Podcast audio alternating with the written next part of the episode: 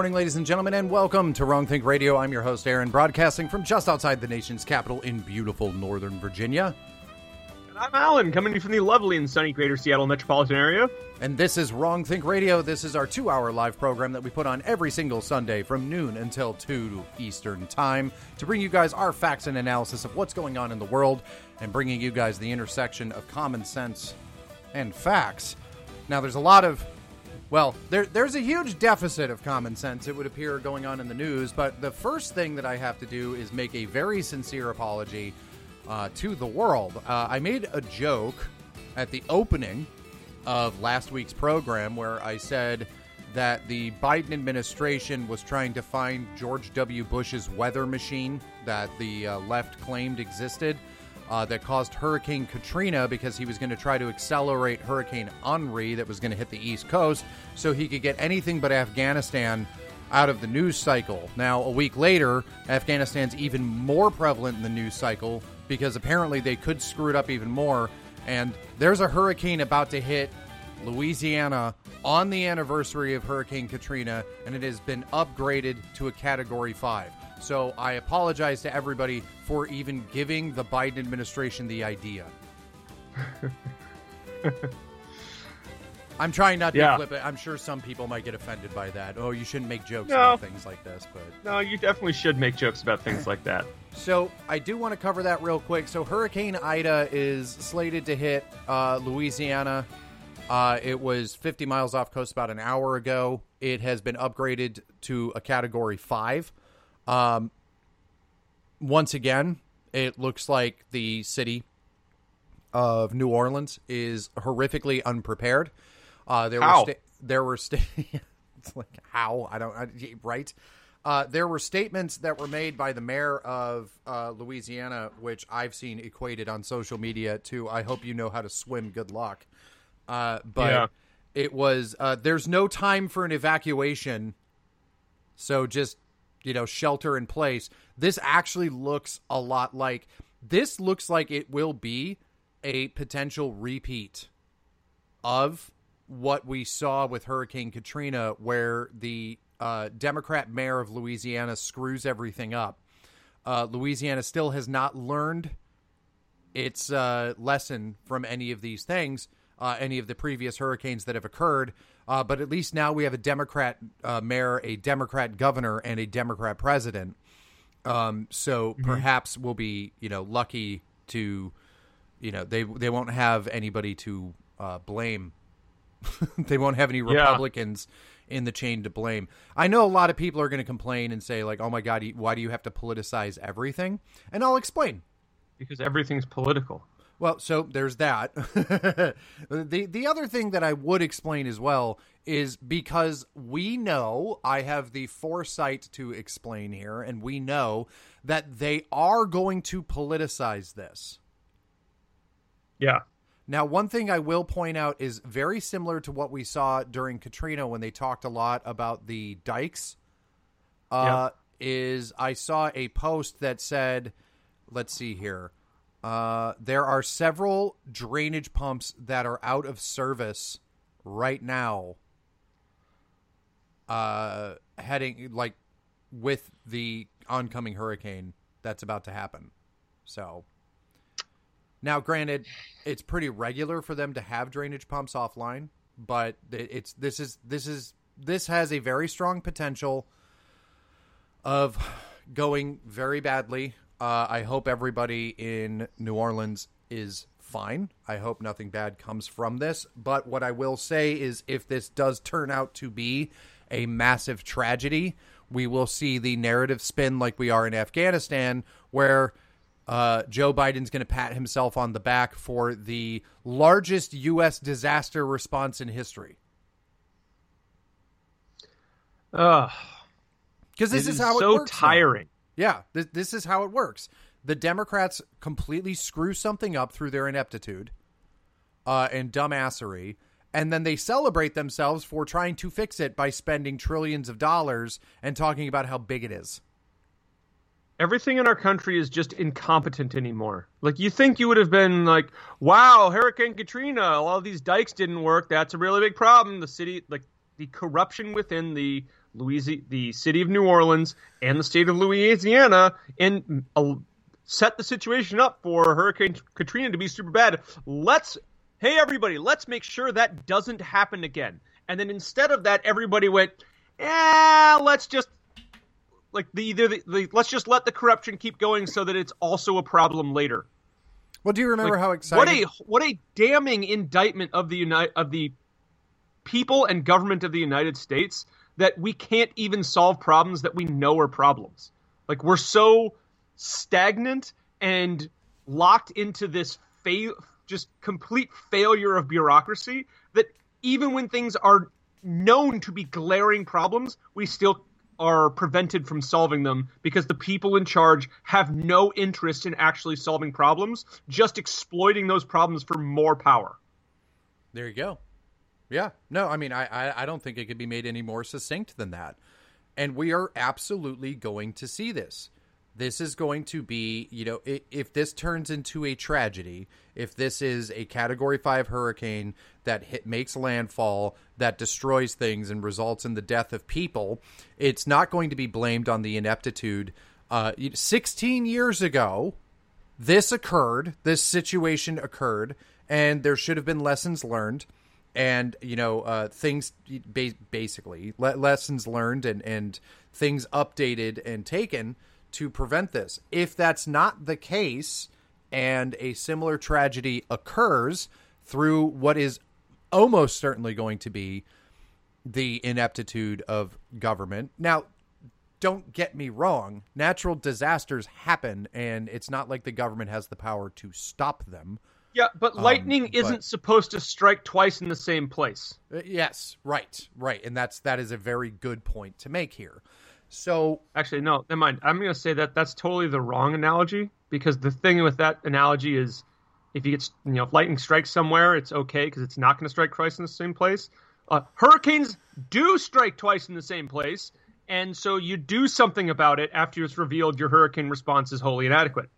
right, Ah, the real question here is how is this actually Trump's fault? yeah. It's Oh, probably I- Bush's fault. No, I, I, t- I mean, I'm sure we're gonna. I am certain we're gonna see that get dragged out. Oh, it's Bush's fault for not responding after Hurricane Katrina appropriately. No, it well, what'll be hilarious about it is is I, I I don't know because the big thing that they had, uh, when it was Katrina, because Republicans were in charge, was they didn't care uh, because it was black people, and then you got the mayor of New Orleans celebrating that he was going to remake New Orleans into a chocolate city. That's a real quote. Uh, he was going to remake New Orleans into a chocolate city. And Um, I want to know what civil engineers were part of that discussion because they would know that chocolate is a very poor substrate when confronted with a storm surge. It's just going to fold. Like you need concrete is what you need to build it out of. I mean, this just shows the rot in our institutions. I was really wondering where you were going to go, and I was nervous for a second. Um, oh God! Now, uh, so so that happened. Um, just so they don't have the racism aspect of things because it's a Democrat governor, it's a Democrat mayor, and a Democrat president. Um, so obviously, the next step is going to be it's climate change. Uh, Oh, because yeah. because nobody did anything about climate change. Uh, because Donald Trump was in office for four years. Uh, that's why that's why New Orleans got hit with a hurricane again, and the same thing happened as every time New Orleans gets hit with a hurricane, uh, because you built a city below sea level. But um, No, no, it's not that. It's not that you built a city below sea level. It's that you built a city below sea level and then corrupt politicians and corrupt government keep preventing you from doing things about it. You know what other cities below sea level? Amsterdam. A bunch of like Holland. The country is below sea level and they don't have these problems. Now granted they might not be getting hit with hurricanes, but if they were, I guarantee you they would just go, "Oh, we developed a system of say dikes and pumps and systems to make sure this isn't a problem. Whereas the city of New Orleans just sort of squanders all its money on rewarding politicians and then blaming people when it inevitably fails. Right. So, well, so we'll keep track of it. Um, I guess that's the big thing in the live chat. If you guys want to vote, what do you think the uh, what do you think the blame is going to be? Who who who is going to get blamed uh, as a deflection from the Democrat politicians in charge because that's the name of the game. That's how it works. Uh, Old Goat is saying that uh, the red states just wanted to kill all the nutria. Um, so, Mm. but so that's that's occurring right now. That's what's happening. So we'll we'll keep an eye on that and see if any any news comes out regarding this hurricane. So everybody just kind of prepare for weather. I obviously don't, you know, I don't want to see people in Louisiana get hurt. Um, but you know, it, it's it's inevitable, right? It. I'm not. I am not suggesting that anybody has a weather machine. But if you had a weather machine and you were Joe Biden, you would want a category 5 hurricane to hit something right now so people would stop talking about Afghanistan.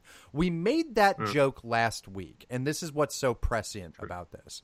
We made that joke last week because of how bad the reporting was when it came to Afghanistan at that time. We were reporting just the rampant ineptitude of what was going on with the evacuation in Kabul. I did not think that I would come back to this microphone seven days later and we would have to say that it got worse. Yeah. At the time, on Saturday or on Sunday last week, Alan and I were making the joke, or making the joke, but also asking the question of what was going to be the narrative. What was going to be the chosen narrative for them to flip around to try to make this look like they didn't have an epic screw up? And then this week, we actually had Marines killed yeah. and you know today is the day that the remains of those marines are arriving uh, at joint base andrews and so you know I, I believe the total is 13 or 14 now because there was a marine who Yeah. who as i as i saw early this morning uh, died due to his injuries Right. So, um, this sucks. Uh, so the the rough part here is uh, I, I mentioned Marines by the way, just because uh, with respect to uh, I don't like referring to a naval corpsman as just a sailor because it's a very different situation. Naval corpsmen are attached directly to the Marines. Um, yeah.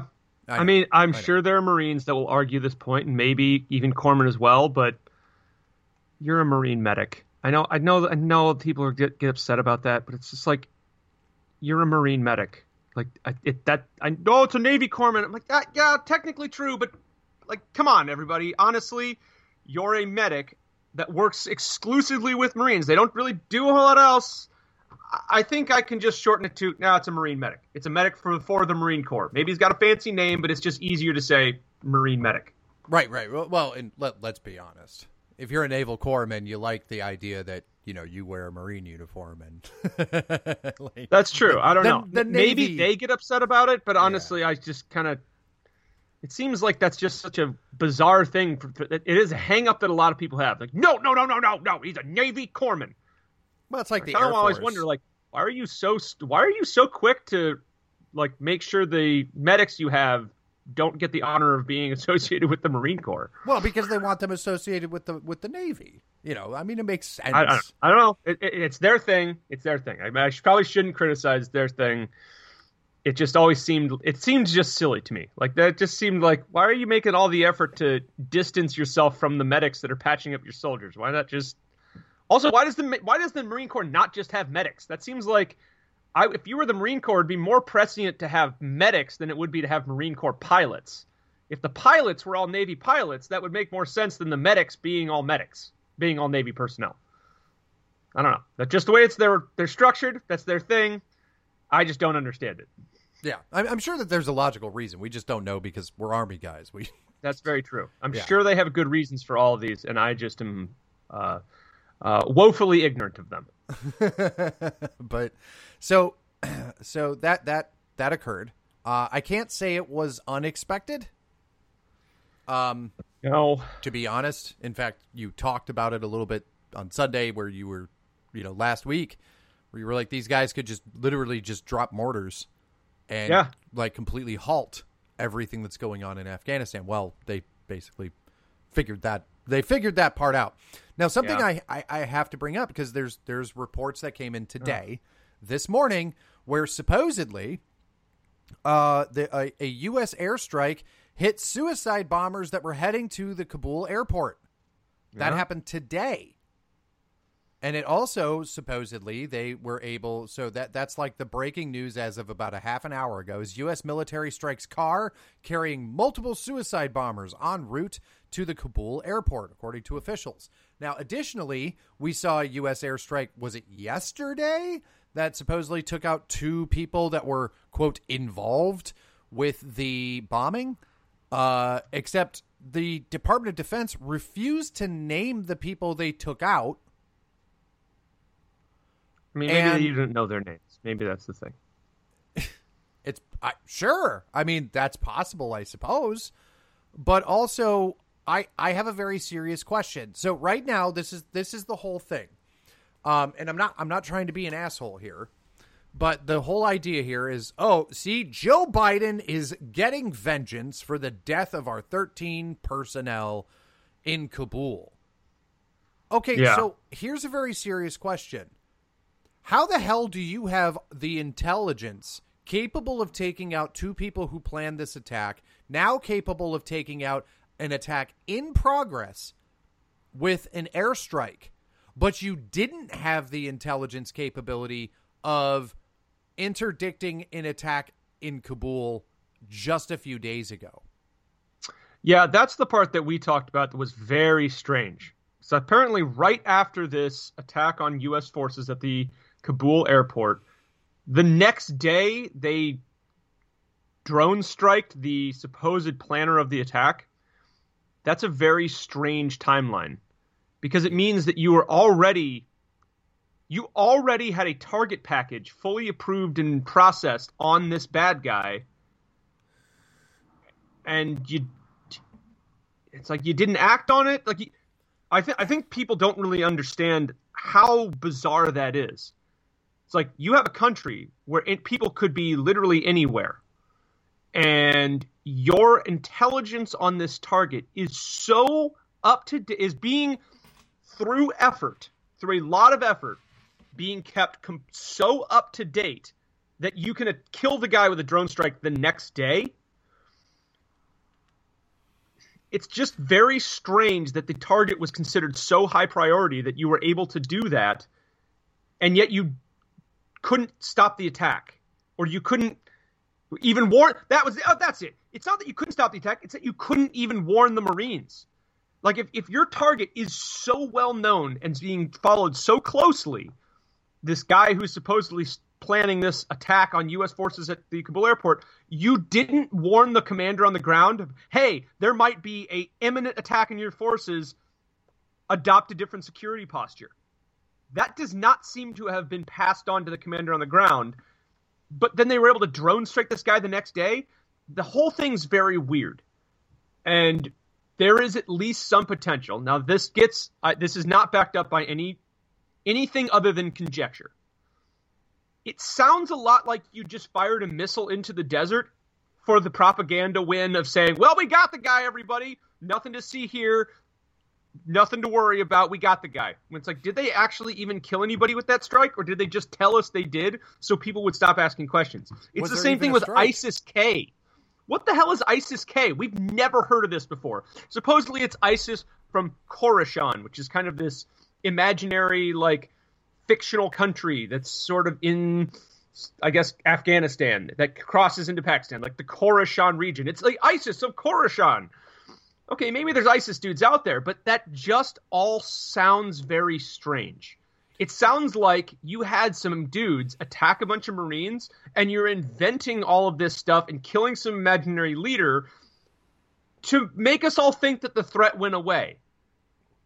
I don't again, I don't have anything to back that up, and I don't want to spread unnecessary spread rumors. But that is as good of an explanation as oh, this group called ISIS K kind of emerged out of nowhere, and we just drone strike the guy the next day. That seems so bizarre that I have to, and that seems so bizarre, and the administration and media have proven they're willing to lie to me on this scale that I kind of now have to question and look into is ISIS K real? Did they actually drone strike this guy? Or did some disaffected Taliban guys whose fathers, sons, and wives had been killed over the last 20 years in U.S. airstrikes get together and say, we want to get our blood before these guys leave? I mean, at I, I'm gonna I feel like rogue Afghan elements that might not even necessarily be Taliban, but just angry dudes who whose families we killed over the 20 years might have just been like, we want to get blood before the Americans leave. And now everybody's rushing around to cover up for that fact because in no because that does not that does not paint a very pretty picture of the US leaving. Imagine if that was the reporting. Oh yeah, some um there's a there's a group in Afghanistan that uh, let's say let's even say they call themselves ISIS K. Let's say that's even real. Oh well, who fills out that group? Oh, it's filled with um young men whose families were murdered by drone strikes, and they want to make sure to get revenge on Americans. Everyone's gonna. I I feel I'd look at that and kind of go, well, yeah, that sucks, but I mean, can you blame them? Like, it, it would be it would be recalling things that nobody wants to talk about with Afghanistan, which is the number of Afghan civilian casualties. I remember when Obama was drone striking weddings, etc. The Taliban might like let's say the Taliban's not behind it. They like that's the official line of the administration. Okay, well who is behind it? A, a bunch of dudes that are pissed at Americans and want to make sure they get American blood. Now, screw those guys. But at the same time, the administration does not want to talk about the fact that we're essentially in a country, we have Marines whose asses are hanging in the wind in a country filled with people who are really pissed at Americans and are out for blood. How many people have lost brothers, sons, husbands, wives, children to American airstrikes over the past 20 years? It, there is every reason to believe that there is a large group of people in Afghanistan that are suffering that and desperate for revenge against Americans, which is why the idea that we have Marines so poorly supported trying to deal with mobs of Afghans that they cannot vet and cannot control, stuck at this airport with a single runway while we are trying to ad hoc ev- evacuate all friendly forces from the country, in addition to every Afghan that shows up with a piece of paper, is the utmost of insanity. Uh, it doesn't, that is insane to me. The fact that you don't have some well supported entry control point I, I don't, it just is baffling that you would allow this situation after 20 years. I remember at the base we were stationed at, which was in a relatively secure region, we had an entire entry control point that was almost that would have been that was basically a killing field lined with machine gun nests and concrete barricades. Why? Because we were we acknowledged the threat posed by suicide bombers and, Af- and insurgents posing as police. We had to check the IDs of every Afghan police or army personnel coming onto or off of our base because the threat of insider attacks or suicide bombers was so high did we just forget all of those lessons in the past month and just go, no, no, no, just have Marines out there with swarmed by crowds of civilians? I'm sure no one's going to take advantage of that situation. So what I the mean, hell? There is definitely a lot to be said to the idea that every tactic that has gone on within basically what led to the death of the of the these uh, to of the personnel out there. It it does it does. It absolutely sit, you sit there and you look at it and you go how how the hell could this have happened? Because like who didn't see something like this coming? If you know you have a massive crowd of people sitting there of course of course these people are going to attack. But to the point that you were making a little bit let's let's just dress this up for a second now it's been known for years that ISIS has had some activity in Afghanistan now ISIS K wasn't really something that was bandied about. I've been out of the game for uh, some years now, but like we just called it ISIS because it was just it was ISIS. It didn't really kind of matter if they you know whatever. There's different factions anyway. The point that I want to make here is this: an attack occurred uh, U.S. personnel were killed, and then the first of all, one thing I will note is the day that that occurred, it was absolute silence from this administration. Every aspect of the executive branch was silent until the president uh, gave a press conference regarding everything, which to me immediately states that they did a media lockdown until they could do what they seem to be the what seems to be the only priority and we'll get to this a, uh, uh, a little bit later in the program which is optics it was nobody yeah. say anything until we ensure that we have the best optics they didn't want yeah. anybody talking because that could take away from the chosen narrative and the best optics because that's their priority. That's the entire priority of this administration is how things look, not how they end up, not what's actually done, but how it looks and how they can spin it in their lapdog media. Now, right. Part of what they did is they came out and they said this is the responsibility for this attack falls on ISIS K and let's just be honest here, the majority of Americans went, I've never heard of that before. So, of course, the White House goes, Oh, yeah, no, ISIS K? Yeah, that's a big deal. They're a big deal in Afghanistan because we're smart. We're super smart and we know about this. That hmm. was the dumbest direction you could have taken. But I'll explain why it was the only direction they could take. They had to act like they were super smart and it was this well known group that no one's ever talked about in the media before, no Americans have ever really heard about before, doesn't mean they don't exist, just means that nobody was ever talking about it. So suddenly they go, "Oh no, we know all about this." Oh, okay, so you're telling us like their way of trying to handle this was saying, "Oh, we know all about this huge threat in Afghanistan called ISIS K." Um how does that make you look better? You were yeah. fully aware that there was this other like group of insurgents that were operating. You knew that thousands of them got released from prison like the month preceding all of this and you were just you're just so bad at your job that even though you knew that there was this massive threat that thousands of them were released from prison, you just went, "No, it's okay. Let's crowd everybody in a fatal funnel around an airport. What could possibly go wrong?" Yeah. But this is exactly why that was the only thing that they could go with. Because what were their other options? If it was the Taliban, then you can't leave Afghanistan. Because the Taliban yeah. just attacked U.S. personnel.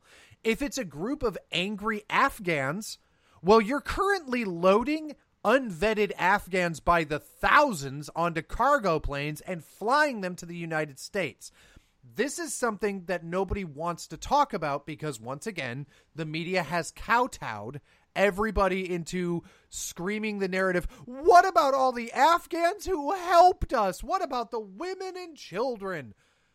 Once again, your emotions are being used against you and manipulated for the obviously for Kabul to look exactly like the southern border. This has now become a an entry vector like the response that the Biden administration has had at Kabul was come one, come all. If you can get on a plane, congratulations, you're an American citizen. That's what's happening right now. Now, they're going to claim to us that it's just special immigrant, immigrant visa holders. I question that a lot because this is a lot of people. Like, yes, we've yeah. been in Afghanistan for 20 years. Yes, we have had a lot of people help us as like translators and interpreters. Not 120,000. No, no. So this is something that is very easy for them to disguise. And the more, when you brought it up, you, we started thinking about it, and it seems bizarre. Interpreters who worked for U.S. forces are given the option to come to the United States. But that's not that long after they're done working as an interpreter, because the interpreters we worked with in 2012 are almost all in the United States already.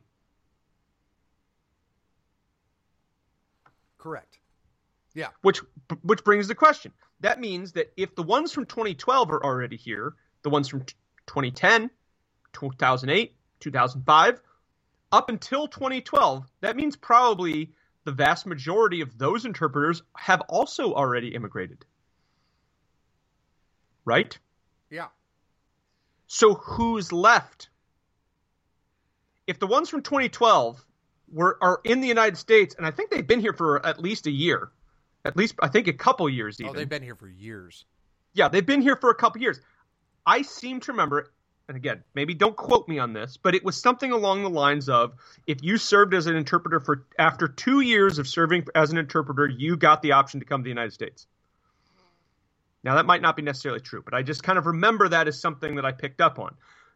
It doesn't really matter. What matters is the fact that by 2012, all the interpreters for the previous years should already have, like by now, most of the interpreters that work the U.S. forces should already be in the United States. So we're talking about only maybe the last three years, four years. Right. That those should be the only interpreters that are left. Okay, well, that's not twenty thousand people. Right. Who are these people? Who who is it? It's it, so it can't be the interpreters. That's a that's a minimal minimal number. There was maybe a thousand left Uh, okay, and we've been drawing troops down massively since 2014. Massively. Like there were 100,000 troops in 2011 and there were 10,000 in 2015. So that gives an idea of how massively we've reduced operations. In 2015 to, to now, how many interpreters did they need? Not that many. So there can't be that many interpreters. So this idea that, oh, it's our Afghan interpreters and allies, these people we promised, it's not them. It can't be them. It's everybody. Are we expanding that definition to everybody who worked on a U.S. base? The guy serving, the guy serving curry at the Kandahar Airfield Chow Hall, does he get to come to the United States? The guy who did laundry at Cop Bumblefuck in the middle of nowhere, does he get to come to the United States? The guy who sold bootleg DVDs to Marines at Camp Leatherneck, does he get to come to the United States? Are, are all of those secondary support personnel being classified as protected Afghan allies that have to be able to get they're escaping the Taliban because that starts sounding a little weird. Is is every Afghan army like guy considered a Af- are we trying to massively airlift the entire Afghan army to the United States? Every Afghan policeman? I think that they are expanding the definition of Afghan ally to literally anyone and everyone and they are lying to us saying, oh, it's only these interpreters that fought and bled with U.S. forces. Don't you care about them? And that's all a, I think it's all a bait and switch so that they can just, so they can have the biggest airlift in U.S. history. We can get, guys, we can get 20,000 Af- new, new brown voters into the United States with this. And we'll do it right under the noses of the American people, and we'll do it with their tax dollars. I mean, I mean, that's the thing. There's no possible way that they're vetting this properly. There are right.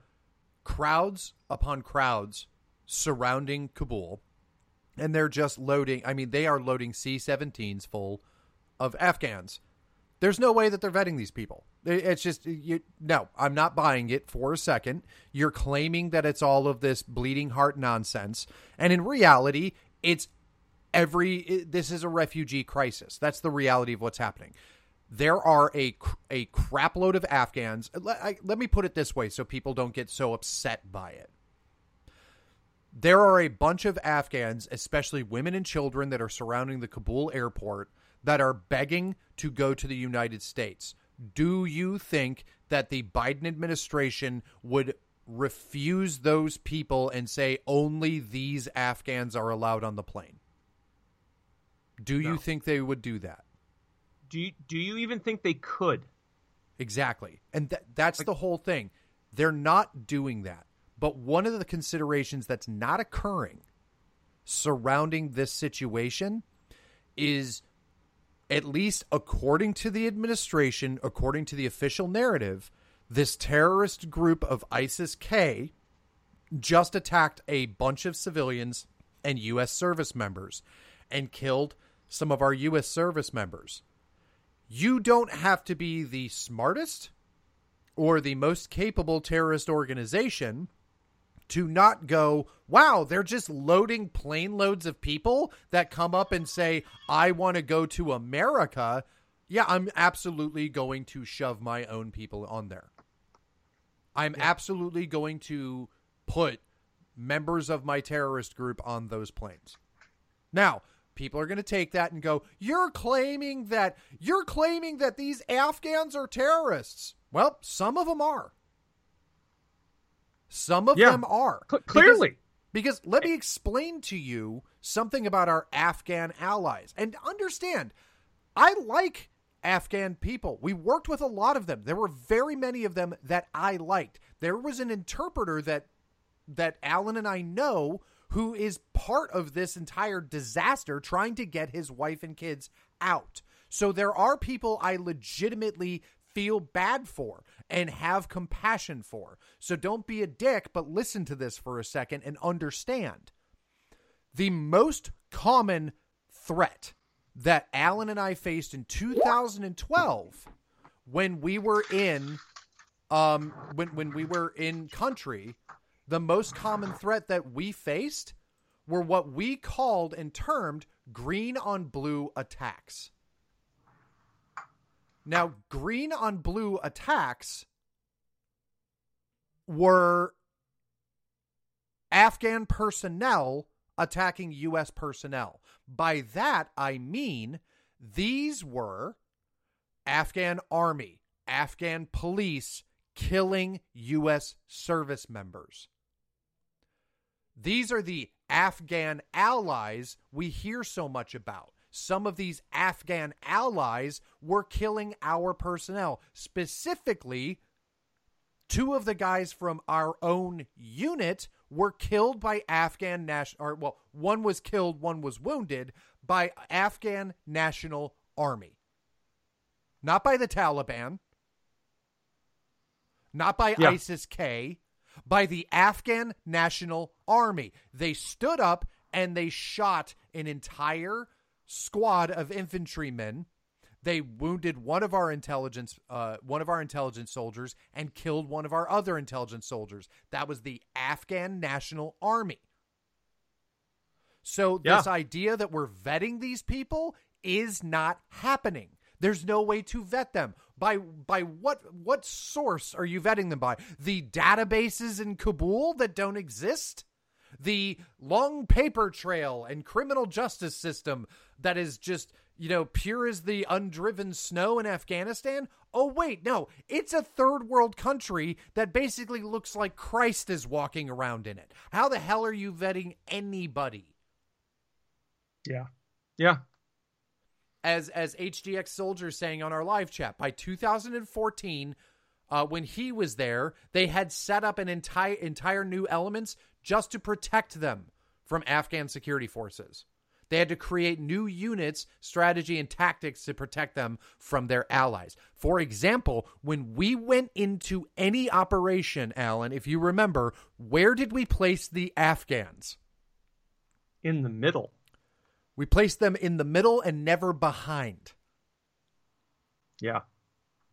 They were never by. If we could place them in the front, we would, except they didn't have the minesweepers. Or if we gave it to them, they would sell it. Um, mm. Yeah. If we gave them our equipment, they would sell it. so, but the point here is this this has turned into a refugee crisis. The Biden administration is celebrating it for the largest airlift in history. And I want to remind you, they're not bringing any of our equipment home. So, this largest airlift in history, there weren't that many Americans still in Afghanistan. So this largest airlift in history is them just taking any Afghan that shows up in Kabul, throwing them on a C-17 and taking and bringing them to the United States, specifically for the optics of them patting themselves on the back about all of the wonderful refugees and help that they provided. It's all of this globalist nonsense. Like I said, I made the example. It looks exactly like the southern border. They're lining buses up at the southern border and just shipping anybody who wants to show up to come in. They're doing the same thing in Kabul. Yeah. And this this has to be noted now because there are going to be problems in the future and they will do everything that they can to try to deflect it. Yes. Oh, absolutely. It's it's like what is how many of these Afghans are going to end up raping somebody, beheading somebody, you know, honor killing somebody? At least one, probably. What do they all do for jobs? How many how much public welfare do they all take? Where are they going to live? There's no way that there's not going to be some problems by importing tens of thousands of people from Afghanistan of all places. What that deserves a little bit of thought here. Again, this is not simply the few, maybe thousand people that we can say we really owe it to these interpreters or these people that are. No, no, there's no way there's that many people. The Taliban was estimated to have a strength of what? It was like 40,000 mm-hmm. in by the intelligence estimate like earlier this year. So it's like we're basically importing more people than filled the ranks of the Taliban according to our intelligence officials. It's like it does none of this makes any sense. Mm-hmm. In fact, it doesn't make any sense at all because you should be saying because I remember seeing things recently where there were officials in Afghanistan that were actually kind of whistleblowing on this, like, hey, they just emailed a blank visa uh, template to everybody. And there's a bunch of Afghans right now printing off this visa template with their with an and just writing their name at the bottom because anybody with one of these pieces of paper can get on a plane. So this is there's no way you can look at this and not see it for what it is. This is an intentional effort by the administration to ensure that they fly out as many Afghans as they possibly can, irrespective of whether those Afghans actually should be moved out of the country or not. Now, this, it doesn't, there's no way this makes sense because you'd think you would say, somebody in the room would say, listen, I know we want to flood America with brown people, but this isn't the southern border. We actually have troops that are in danger here. Let's get out just the State Department personnel, just those few Americans that are still in country. Let's get them out and then, you know, like as few people as possible should be led on that runway. So we need to use the fewest number of planes and this can go as fast as we possibly can. Instead, they seem to be taking this position of, we are going to intentionally allow our Marines to be in harm's way so that we can fill these planes with as many Afghans as humanly possible. Mm-hmm. I don't understand that in the slightest. Right. Well, it, but it, it, it's it's because they're not going to say no. They're not going to yeah. be the big meanie means who say, "Oh, geez, look at all these, look at all these sad Afghans." We we're not going to say no. Let's just put anybody who shows up at the airport on a plane. Exactly. That's what's exactly. happening. It's just, it's just that's what's happening now. I know that a lot of people want to be compassionate and be like, "Well, look, they're refugees. It's a war-torn country." Okay, that if you're not willing, th- this is the whole thing. If you're not willing to draw a line in the sand, then you might as well just dissolve your borders and become a way station for anybody. Because what difference does it make? Yeah, Yes, it's why, mean. Yeah, why why I, even have a country at all at this point? Yeah, like I get if, it. If yep. everybody in the in the world is just an American citizen who hasn't stepped foot on American soil yet, well then why can't they all just vote in our elections from abroad? Why don't we just mail ballots everywhere around the world? Because all of those people, according to both Republicans and Democrats, are just Americans who haven't stepped foot on their home soil yet. Yeah, uh, uh, that's the whole thing. Is well, oh, but it's mean. Yeah, you have to be mean sometimes. That's yeah. That's, that's what it takes to protect yourself. And since you know the the the whole thing that everyone's talking about with Afghanistan is, oh my God, now that the United States is leaving, it's going to descend into barbarism where women are treated like, you know, second class citizens, if not worse and you know people are just going to like murder each other and all of this but let's import thousands of that here Because Yeah. because what I'm not hearing is the Taliban's taking over, but the Taliban has to make changes because if they're not like a liberal society, the people will rise up in revolt because that goes so against their culture. No, it's oh, Afghanistan's going to descend into absolute madness. Uh, where they're basically going to murder people in the streets who disagree with militant Islam. Okay, so Yeah. what you're saying is is that that's just going to happen because that's the natural state of things. Yeah, Afghanistan's returning to a state of nature, which is internecine tribal civil war. Right. But we should import that into the United States because it would be mean to be honest about it. I'm sorry, are you suggesting that there is not some sort of magic soil that when people touch it, they immediately become fully assimilated Americans? Because that, is, sir, is racist. I, I think it's racist that you suggest there's such a thing as American assimilation. Well, you're right. You're right. I mean, but this is actually a good point because all cultures are equal. It's a beautiful and ancient culture. All the practices of every other society in the world is all beyond our ability to criticize and therefore must all be good. Also, we need to totally change those practices by force of arms because they're mean to women. But we So- should import those people Yeah. who are super mean to women to Right. the United States. all of this if you're if you're detecting a bit of hypocrisy there then you're right and just like with everything else the left argues in bad faith because the real thing they want to do is ensure that democrats get voted into office forever and the way they want to do that is by filling the united states with foreign ethnic groups so that they can balkanize us all against each other and then they, we can never form a unified front against the democrat party against the party of these elites who want to rule us. It's a divide and conquer strategy, and they're currently doing it on the southern border and with this Afghan pullout. The goal is to tribalize and balkanize the United States and dilute us so heavily with foreigners that they can preoccupy us fighting amongst ourselves because there's no national unity rather than and rather than having any kind of coordinated front to stop them from ruling us with impunity. Right. And and it's funny because like people might think that that's just hyperbole. Except recently we actually heard uh an admission of demographic change being like an aspect of like being being an aspect of the like democrat party's like thought process Yeah. I'm trying to remember actually off the top of my head who it was. Um. Ah, there we go. Uh, it was Dick Durbin.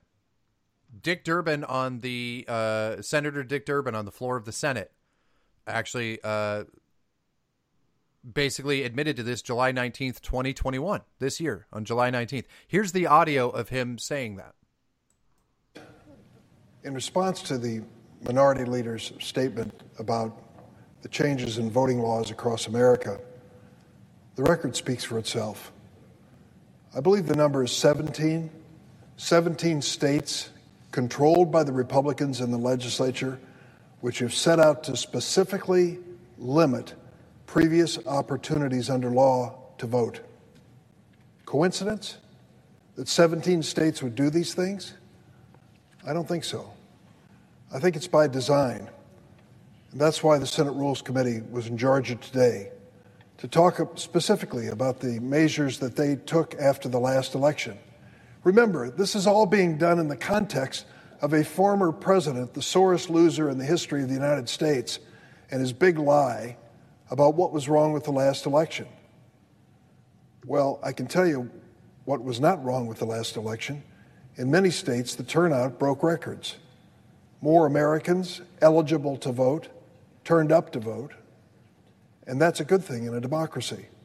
And when it comes to allegations of fraud, all of the money that has been spent on lawsuits, all of the allegations of voter fraud that have been investigated, it turns out to be a handful of cases, maybe a dozen out of millions of votes cast in the United States. So there's no argument for changing election and voting laws based on fraud. There certainly is, no argument when it comes to the outcome of the election. That was clear, and it has been to everyone except one former president for a long time. And yet, the Republicans, when in control of state legislatures, are by design trying to make it more difficult for some people to vote. Why? The answer is very simple. The demographics of America are not on the side of the Republican Party. The new voters in this country are moving away from them, away from Donald Trump, away from their party creed that they preach. And instead, they're moving to be independents or to even vote on the other side. To argue and fight against that, the Republicans in legislative settings are reducing and restricting the opportunity to vote. So that was a bit of a long clip full of the normal talking points that you hear, but the main the main crux of this was Dick Durbin saying the demographics of America are not on the side of the Republican Party. The new voters in this country are moving away from them, away from Donald Trump, away from their party creed that they preach. Now, let me ask, what does he mean by the new voters? Who are these new voters? Cuz let's be honest, young people are the typically the only people that you count as new voters. Um, and young people barely vote in elections. Yeah. So these new voters have to be the people who you just gave the ability to vote, which would be the people you've imported through a porous southern border. Yeah. Now, I want to remind you that when Tucker Carlson made this exact same argument, he was harangued as a racist. Well, you can't be a racist, that's for sure. Yeah, because like literally just a few months ago, Tucker Carlson did an entire special where he talked about how the plan of the Democrat Party was to import a bunch of new voters to change the demographics so Republicans couldn't win. And now you have Senator Dick Durbin saying that the new voters of the, the the the demographics of America aren't on the side of the Republican Party. These new voters are moving away from them. Yeah. So now, okay, if you want to take everything that he says at you know at face value, which you shouldn't because these people argue in bad faith all the time. But if you want to take it at face value, he's saying, well, the Republican Party is fighting like hell to make it to where people like this cannot vote or make it more difficult to vote. You know, through uh, basic things like normal election integrity laws that have existed prior to COVID. Because uh, let's just be honest, all of this business that everyone's whining about with uh, election laws are just saying we don't need to do the COVID bullshit anymore for the most part.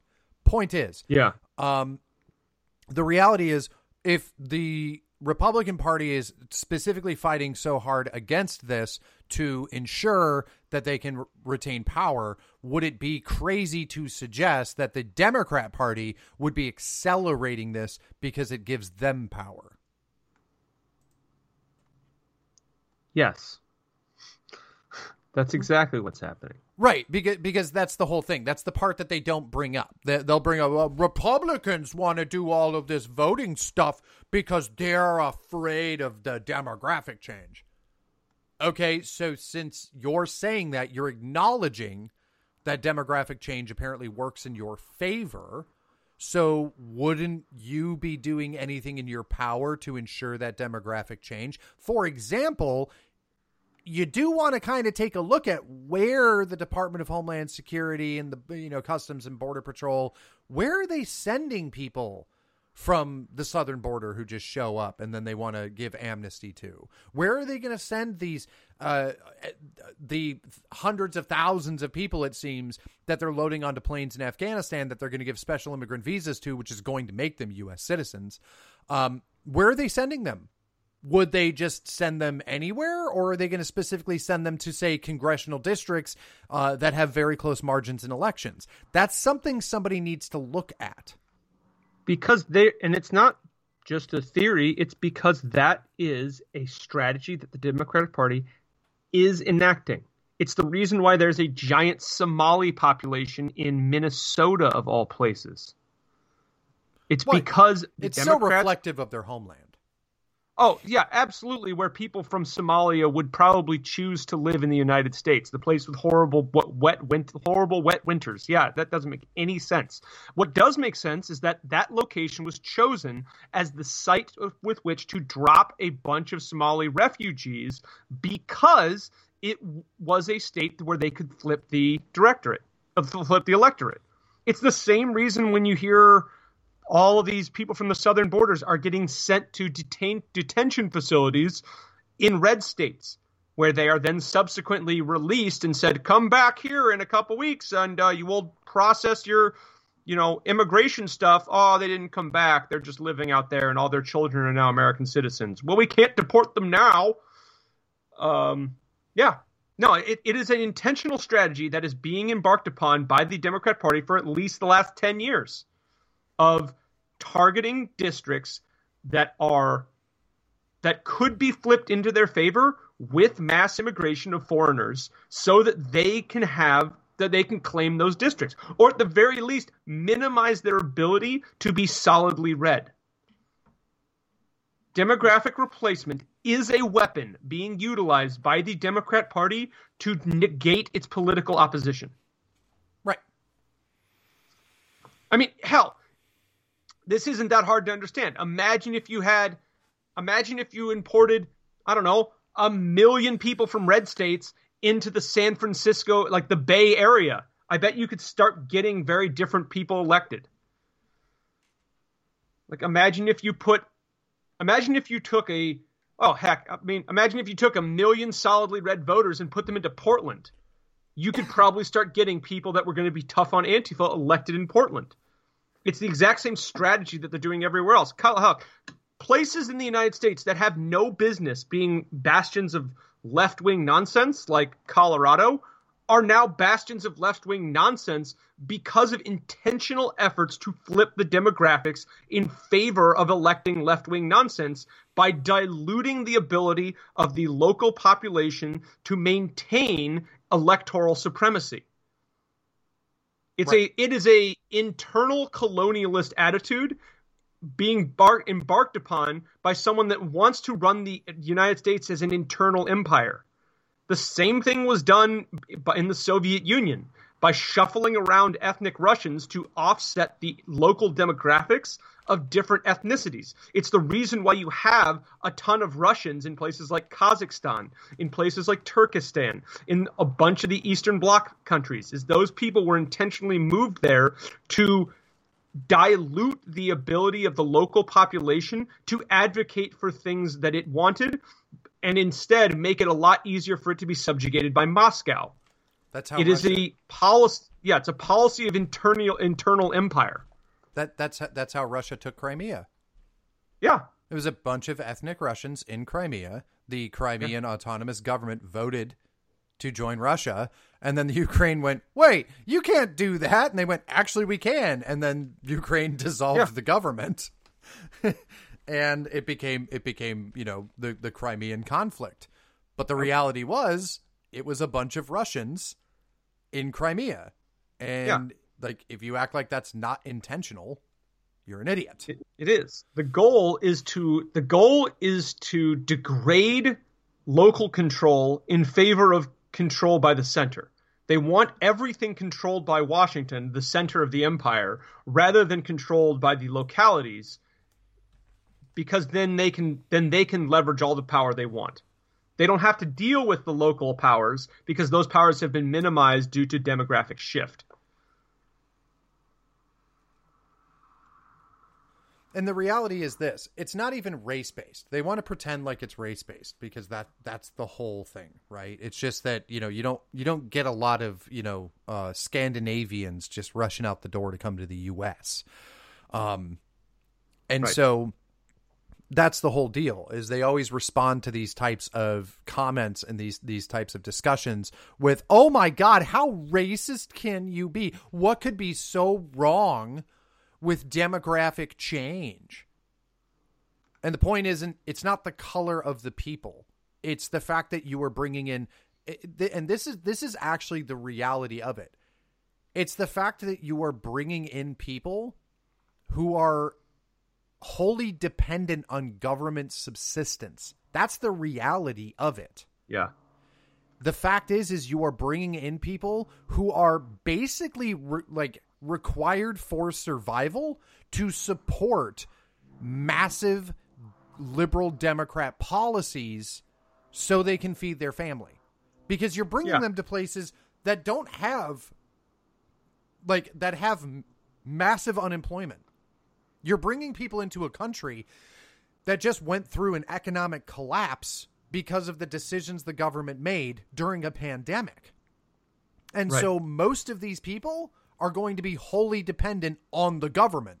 And then that those same politicians can say, well, you know, if you really want to keep, if you really want to get that free health care and if you really want, you know, your kids to be able to go to a go to a decent school and if you really want to be able to feed your family, you're going to have to vote for us because those people over there, they don't want to spend trillions of dollars on you. Yeah. Yep. So before all the all, all the all the leftists get all excited and want to just scream racism, which is their favorite response to everything they disagree with, that's the reality of it. Is you. The long story short on the Democrat immigration process is they want to import a second class of people. They want to import people who cannot take up higher jobs, are not capable of surviving within this country without some form of assistance, either due to barriers in language or barriers to education. And they want to make them Yeah. entirely slaves to the Democrat Party because without their government handouts, these people would likely become impoverished and live on the Right. streets. It- and it's exactly the same. Why do they want a bunch of immigration? And why do they want it to be illegal immigrants mostly? Because when those people have children, those children will be American citizens and will get to vote in elections. And they will be able to dangle in front of the children of illegal immigrants forever because they never plan on doing amnesty. They get to dangle in front of them. You could vote for the party, you could vote for the Republicans who might deport mommy and daddy, or you could vote for the Democrats who might give mommy and daddy amnesty and then make it so that they don't have to be on the run from from ICE their whole lives. Don't you care about mommy and daddy? Vote for Democrats. Yeah, and I, I, I- think that that analysis speaks for itself. In every election cycle we ever see, it becomes an issue. And I need I remind you that the mm-hmm. Democrats currently control the White House, the House of Representatives, and the Senate, and we are yet to still see any sort of amnesty bill. We didn't see it during Obama either. So, Yep. A little weird how that seems to work. And and by the way, just so everyone's aware of why we arrive at this conclusion, there is a core belief in Washington among all the political consultants and who's what's it's uh, out there that whatever party grants amnesty to a group of people, they will secure their vote for a generation. I don't know where that comes from. I think it's stupid, but that is a legitimate belief, which is by the way why you saw during the George W. Bush administration this push for possible amnesty because the GOP itself also believed that if you gave amnesty to a bunch of uh, a, a bunch of illegal immigrants that came in here from uh, South America and Mexico, that they'd all just vote Republican out of gratitude. Yeah. So, just so you're aware. All right. Right. Right. Now, switching gears a little bit from the whole Afghanistan deal, let's let's talk a bit about uh, some of the crazy uh, business that we've been seeing, you know, throughout the world here. Uh, there was a teacher that basically mocked the um, American flag and the Pledge of Allegiance, and she thought it was adorable. Uh, which there's there's a lot to kind of unpack here. Uh, but this teacher posted on TikTok, as far as I can tell, where she wanted to share with everybody how she accidentally lost her American flag. And so she decided to give her students um, a flag that they could pledge allegiance to. And it happened to be the trans pride flag. Uh, here's here's part of her statement from her video. My room does not have a flag. It used to be there, but I took it down during COVID because it made me uncomfortable. And um, I packed it away and I don't know where, and I haven't found it yet. but my kid today goes, Hey, um, it's kind of weird that we just stand and then, you know, we say it to nothing. And I'm like, Oh, well, you know, I gotta find it. Like, I'm working on it. I got you. in the meantime, I tell this kid, we do have a flag in the class that you can pledge your allegiance to. And he like looks around. He goes, "Oh, that one." okay, so during. So she thinks this is hilarious. She took the flag down during COVID because it made her uncomfortable. And she's giggling. She thinks that this is hilarious. And she says, you know, a kid asks, well, it's weird that we stand and we pledge allegiance to nothing. And then she just thinks it's so funny. Well, there is a flag you could pledge allegiance to. And she points at the trans pride flag. And she, the whole time, this is, she's obviously, you know, the, the arrogance of the statement is that Yeah. she thinks that this is hilarious. The arrogance, uh, the arrogance of this video is her she's she's making the admission that she's going to make no effort whatsoever to get the American flag out because it makes her uncomfortable. But you should pledge allegiance to the trans pride flag. Right. Th- think about her and how much she she thinks she's going to get a big pat on the back and a bunch of people are going to clap for her. Like, "Oh, that's so clever." Ha ha. Oh, denigrating America. What a what a what the what is more socially acceptable in the United States today than denigrating the United States? Yeah. Like none of this will receive any condemnation from any of her peers because they all believe they they're all excited to denigrate the United States. Like, oh my gosh, she's signaling how much of an ally she is to the whole people that the United States is so mean to. Like th- these people are an absolute toxin to the rest of us, and there's no way we can functionally live with them. So one thing, well, now I will say this: uh, the the uh, school has gotten involved because outraged parents existed, which of course is going to result in conservatives pounce. Um, Right. And, and are they getting involved because the school actually disagrees with this? That all these other teachers and principals people actually disagree with the statement, or are they doing it simply because it's a public relations problem? Like, oh well, sh- it's not that she what she did; it's that we were caught. That that she was caught doing it. Now, And honestly, like, look at how the the like gay flag is flown atop all of our embassies. It's flown on top of our government build- buildings. The the gay pride flag is a better s- is a. It's like you'll what what state what gives you a bigger chance of being arrested, defacing an American flag or defacing a gay pride flag. well, you If you burn get, an American flag, that's considered a, that that's considered protected speech. If you burn a gay pride flag, that's considered a hate crime because the gay pride flag is is the real flag of the of the American empire. It's the flag of the regime. It's not the flag of the nation. Well, it's funny because there there absolutely was a guy who was put in jail for Yep. burning a gay pride flag as a Yep. hate crime, which I was told I was told burning flags was protected speech. Just no, not no, that no. one. Burning, burning, burning the American flag is protected speech because they, but burning the gay pride flag signals that you are not a member of the regime. Mm-hmm. It's like that. The gay pride flag is the flag of the Democrat Party, and that is the flag that they will not allow you to deface.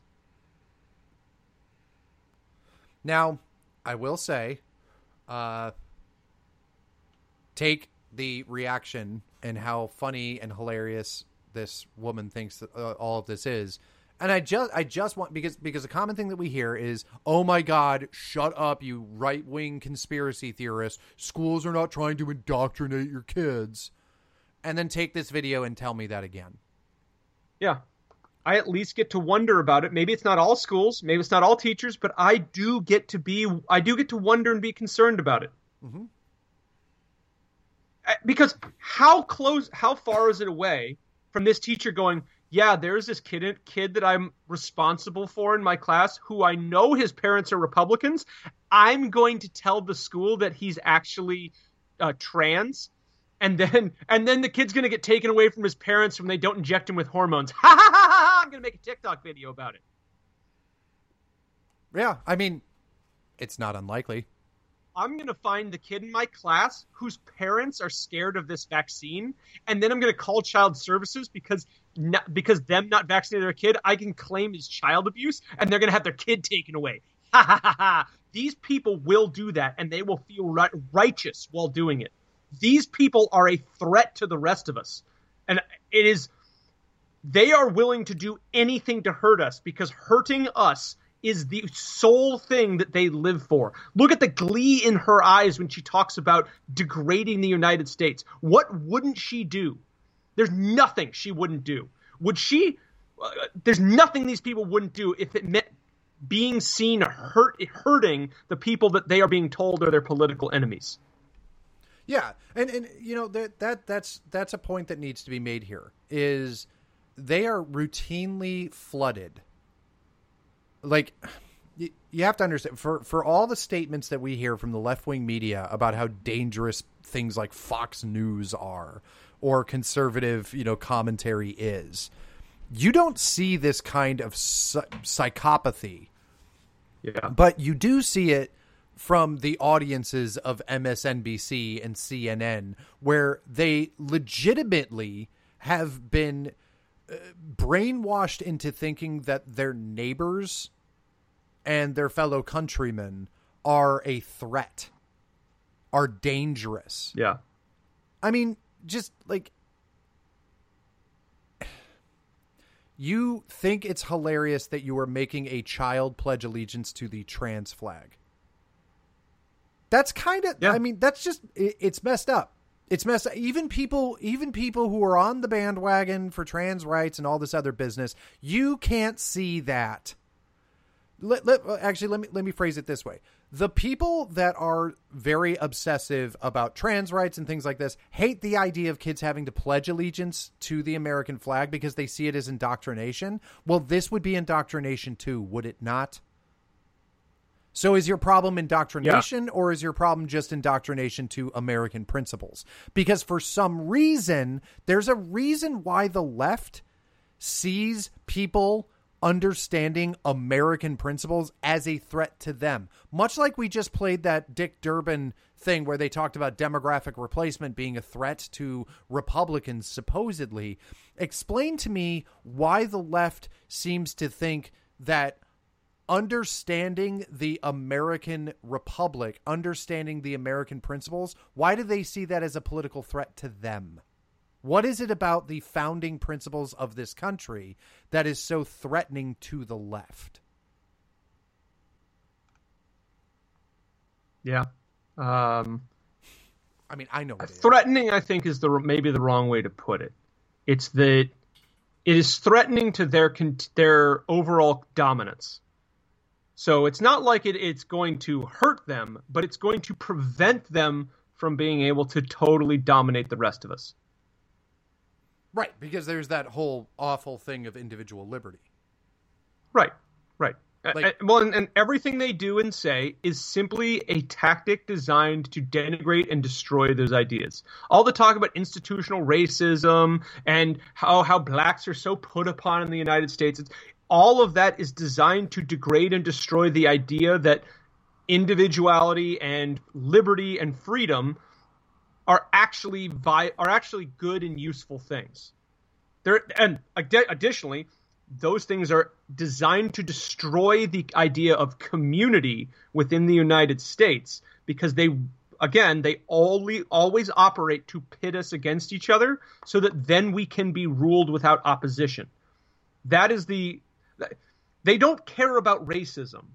They only care about how they can leverage the claims of racism to make it so that the United States cannot be a unified country. Hmm. No, I mean, yeah, it, it, it is it is all meant to atomize and se- separate. It's it, it's class warfare. It, it's just I I wish it were something yeah. deeper. I, I, I, wish I wish it were something deeper, but in reality, it's just a retread of the class warfare that Marx used to destroy, you know, con- that, that they used to destroy countless countries with communism. I mean, there's right. just and, no. and that and that class warfare wasn't even being done honestly. It's like the it that class warfare of communism again was only ever used as a means to divide and conquer nations by essentially a intellectualist insur- insurgency. They never actually believed any of it at the core. It was only ever a tool that they could use to fool everybody into giving them power or winning this cultural revolution in their favor. It's like it, they basically uh, think of it like a hack. It was a it's a backdoor hack of the human psyche is essentially this class warfare equity driven marxist nonsense. It's a it's a backdoor hack in like human brain programming or human societal programming that they are exploiting to gain control of the system but they're not doing it for those reasons. They're doing it to gain control.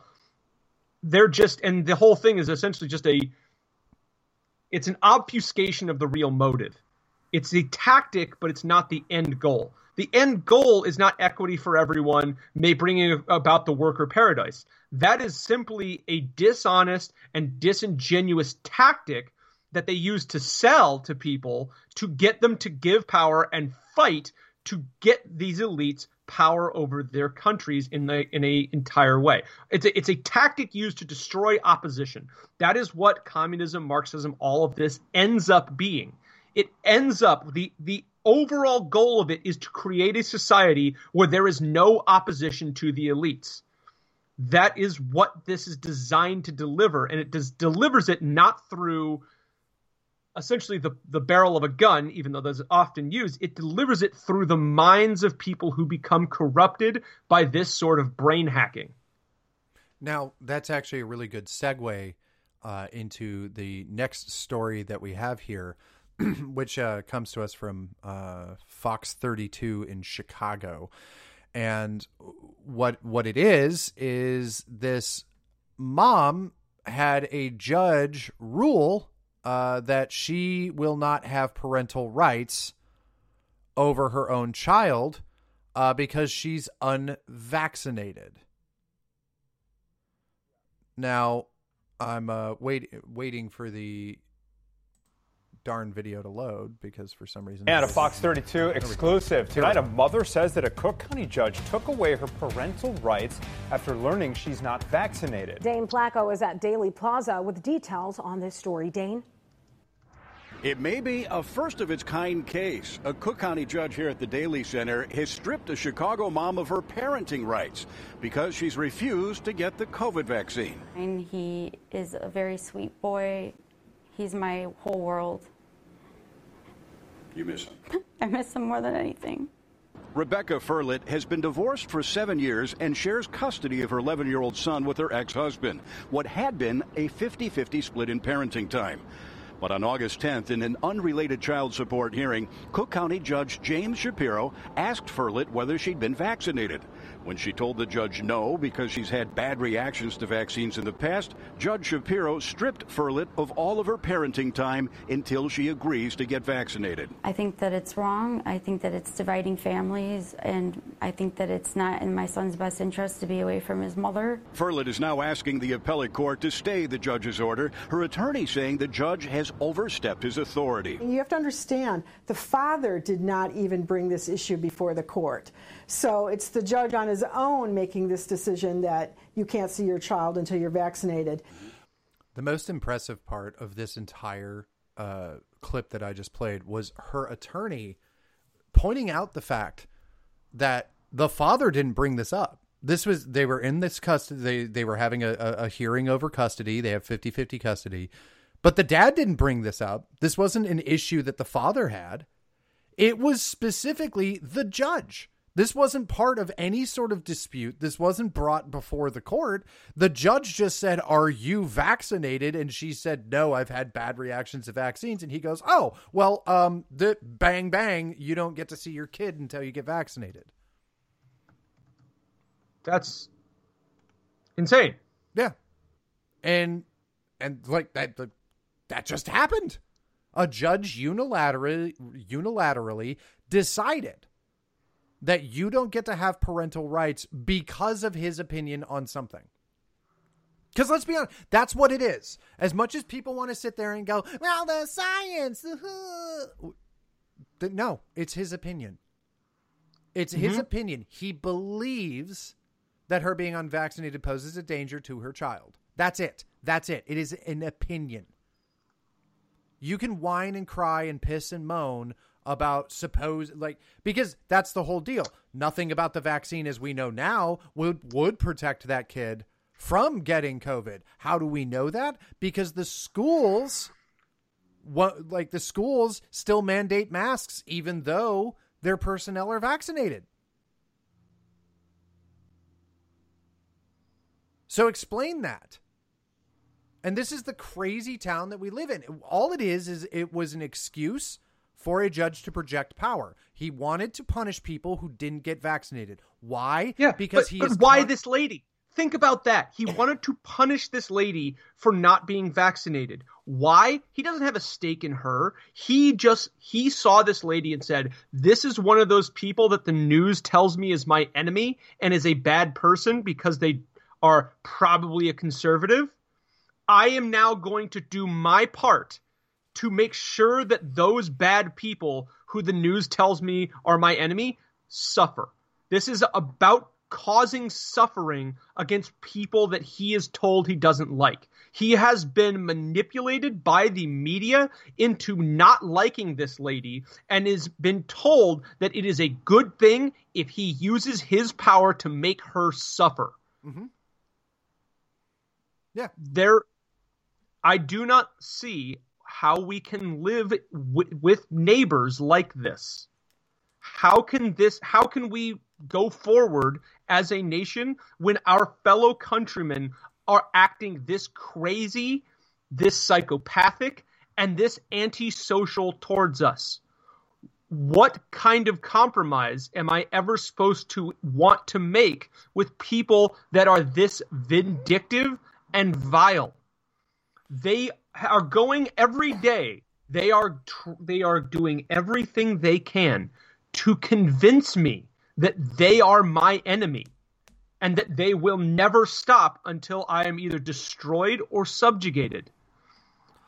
There was They are the ones that are essentially stating with their actions that we exist in a state of civil war that will only end when one side is completely obliterated or made a subjugated slave class. I don't know how you how you re- are supposed to react to this other than saying I guess it's civil war then because they are trying as hard as they can there, there there's nothing that the left is doing that would encourage me to break bread with them that would encourage me that they have some level of redemption possible. There is nothing that they're doing other than ensuring that I hate them with every fiber of my being. Well, this must be all that unification we were told about. Yeah, it has to be. Well, and that's that's that's the point Ridiculous. you're making here. Is we were told you know i mean the rhetoric was is that donald trump was dividing us all it was really donald trump and if we just got the adults in the room it would be unifying. Yeah. And now we're seeing this. And, and understand that there is a very prescient point there because the view, and everybody knows this, nobody wants to talk about it for some stupid reason. But it, go onto social media and see how people react. The assumption immediately is is if someone's unvaccinated, they're a Trump supporter and they believe QAnon. Mm-hmm. Now, granted, that doesn't actually fit any of the real statistics that are out there, but those statistics don't matter.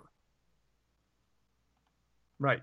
In fact, there was someone, um, I don't fully recall it, but someone on Twitter like a couple of days ago shared a uh, shared analysis that showed uh, that there's a large amount of African Americans who are not vaccinated. They're very hesitant about vaccines. We've been talking about yeah. this for months now. And the reaction to that was it's a lie, it's a lie, it's a lie, it's a lie. Oh my God, it's such a lie. But it's not. Yeah. but they they need it to be a lie because they need to be completely honest. Unvaccinated is just another name for MAGA. It's just another name for conservative. It's just another name for Trump supporter. It's just another name for right. it's the new racist. It's the new deplorable. It's right. unvaccinated. And, and, the way they're selling it is these people are a danger and a threat to you, and they need to be treated like they're some kind of virus. They need to be treated like they're a plague to be eradicated, like they're vermin to be eradicated. Well, which is weird because that is the subtext of like all of this when it's like the unvaccinated are the reason everyone's getting sick.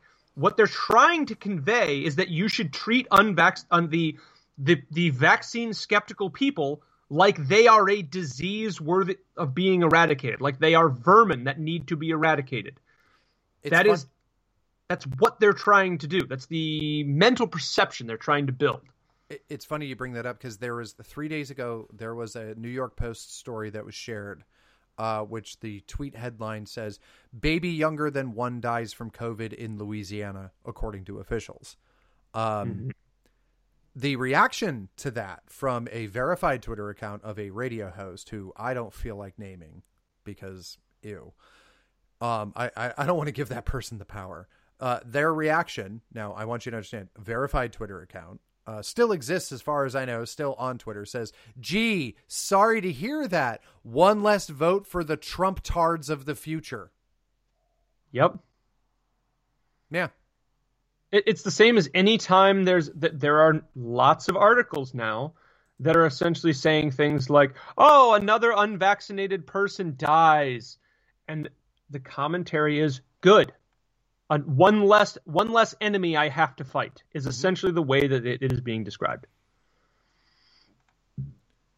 Now, one of the other newsworthy things to bring up was uh, we got to see a very strange um, incident in uh, media, which is uh, can anyone in we we've had a lot of over over years now. Uh, we've had a lot of strange situations, uh, very national situations in which police officers have engaged an unarmed suspect and fatally shot that suspect, or mm-hmm. you know other such situations. Has anyone? Can anyone ever give me an example when something as large as NBC Nightly News has ever given the ability of a police officer involved in the fatal shooting of an unarmed suspect. Can you give me an example when NBC Nightly News has given that police officer the ability to plead their case to the American people as to why they shot that unarmed suspect? Can anyone give me an example? Like, uh, well, Alan, can you give me an example? Can anyone on our live chat give me an example of a time that NBC Nightly News has ever given the police officer the chance to plead their case for shooting an unarmed suspect on primetime television? Uh, I cannot do that because the only thing we ever see is a, is the family or friends or somebody saying, "Oh, they didn't do nothing. They didn't deserve to be shot by no cop. They didn't do nothing." That's the only interview that ever gets played on nightly news. Uh, did did anyone ever interview Derek Chauvin and say, "Now tell us why did you shoot George Floyd? was well, it self defense? What, he did, why he did didn't you shoot kneel him. on his neck?" Yeah, there. I know he didn't shoot. Yeah, yeah. Why did you kneel on George Floyd's neck? What was he having a drug overdose? Please tell us your side of the story. Did anyone ever interview? Oh, who was the officer that um, shot that guy that you know reached for his gun and beat up the Mike Brown? That's it. Did anybody ever interview the officer that shot Mike Brown back back when and go, now, did he really reach into your cop car and punch you in the face repeatedly before you shot him, or or were his hands up? And you know what what was what really happened? No, they never did that. They only interviewed the people that would get on the news and say, "Oh, I, I, I definitely saw his hands up. He was yelling, "Don't shoot!" His back was to the officer. Oh, wow, that's crazy. Where, where were you during all this? Oh, I was, I was, you know, five blocks away. But trust me, I saw it. Right. And then, and then the news cuts to, "You heard it here first, folks. Hands up, don't shoot." Well, strange. But, but, because interesting, because we just saw this officer go on the news. The news invited them on and say, now, please tell us, why was it defensible that you shot Ashli Babbitt in the throat while she was standing next to other officers? Yeah, and here's here's a clip from the Michael Byrd interview on NBC Nightly News. I followed my training, and I spent countless years and preparing for such a moment. You ultimately hope that moment never occurs, but you prepare as best you can. I know that day I saved countless lives. I know members of Congress, as well as my fellow officers and staff, were in jeopardy and in serious danger. Now, Michael Byrd, Lieutenant Michael Byrd, says that that day he saved countless lives. From what? From Ashli Babbitt. From the unarmed woman who from was a, from a 35 year old standing between two police officers. Mm-hmm. Yep. From from the crowd of people that were like the QAnon shaman. Oh, the QAnon shaman was going to cast a spell. He was on the on Congress and un, un, unleashed the demons from the warp inside the congressional room. Oh, thank God he was purged by the. No, none of this was going to happen. That was a blatant lie. Like, what what was going to happen? Oh, Ashli Babbitt was going to storm Congress, and then all these police officers were just going to stand by while they literally guillotined AOC on the floor of the Senate. Oh, countless lives. None of that was happening. That's all a lie. And these people are absolutely reprehensible. Yeah. Now, what's really interesting is some of what he says in his interview contradicts the findings of the DOJ's investigation. Um, because he even says that he couldn't really see her hands or anything as she was climbing through the window but she totally chose she totally posed a threat now i've seen a lot of liberals try to defend this with well you're trespassing i these are the same liberals that say if someone breaks into your house don't shoot them because you value your tv more than they value the more than you value their life that's, oh yeah that's wrong well i mean shouldn't doesn't Congress have insurance? Do they really need to kill people or can't they just, you know, make an insurance claim? Isn't that what we were told all through 2020? Yeah. That yeah. shop owners have insurance, so it's fine. I, I just, I just, I, I know that this is very obvious to people, but I, I don't know why it's not just constantly reiterated that th- there is obviously two standards of justice here. If you are a shop owner and a bunch of Democrat lunatics burn your store to the ground, they don't care. But if you're a Congress member and your day is interrupted, it's an insurrection, it's treason. Because, by the way, with the rationale that Lieutenant Byrd used to shoot Ashli Babbitt in the throat would have resulted in thousands of people being shot by police in uh in everywhere in in Kennesaw in all of the or Kenosha Kenosha, however you pronounce it yeah. in all of these places that we have seen Antifa and BLM riots he is giving the he is literally giving the ability for police officers to just shoot people protesting because they may pose a threat. Right. I need people to understand that. Supporting Michael Byrd is supporting the idea that if people get too close to a protected area, you can kill them. Right. But again, because we live in this ridiculous world of hypocrisy, it is always rules for me, but not for thee. Yeah, well, if I, any one of us were to shoot a Democrat activist trying to activist trying to light our house on fire, you you would rapidly find yourself in jail without possibility of parole for the rest of your life. Because we live in a, a narco tyrannist state where the state the violence of Democrat activists is state sponsored violence against the people that they have deemed enemies of the state. That is why that the hypocrisy exists. Because you are deemed enemies of the state and Antifa, Black Lives Matter, these are organs of the state being allowed to propagate state violence against the population that they feel need to have violence perpetrated against them. They're not going to do it with the police, even though they could. They're not going to do it. They're not going to drone strike your house, but they're going to allow Antifa and Black Lives Matter to make your life a living hell and burn your business to the ground. And if you raise a finger against them, you will be put in j- the full force of law enforcement will be arrayed against you. It is an anarcho tyranny where they are essentially using anarchy to tyrannize the rest of the country. Well, so so the logic here, the logic here, to be com- to be completely honest, is that it was okay for Michael Byrd to shoot Ashli Babbitt because she was trespassing. Correct? No, it's okay. It was okay for him to shoot Ashli Babbitt because she was not a Democrat. Well, I I I understand that that's the reality. The argument that they're using is that it's okay. It was okay be, because she was trespassing. So Right. by that same logic, it was okay for the McCloskeys to brandish weapons at a Black Lives Matter group. Also, it was okay for Kyle Rittenhouse to shoot the people he shot because they were trespassing, and he was literally hired by a car dealership to protect his property. Yes, and in a sane world that that is would be true, but the rules of that kind of reality do not apply in the United States today. Right. It's just that this is these are the things that need to be brought up. You can't unless you're willing to admit that the only reason why you support Michael Byrd is because he killed a Trump supporter,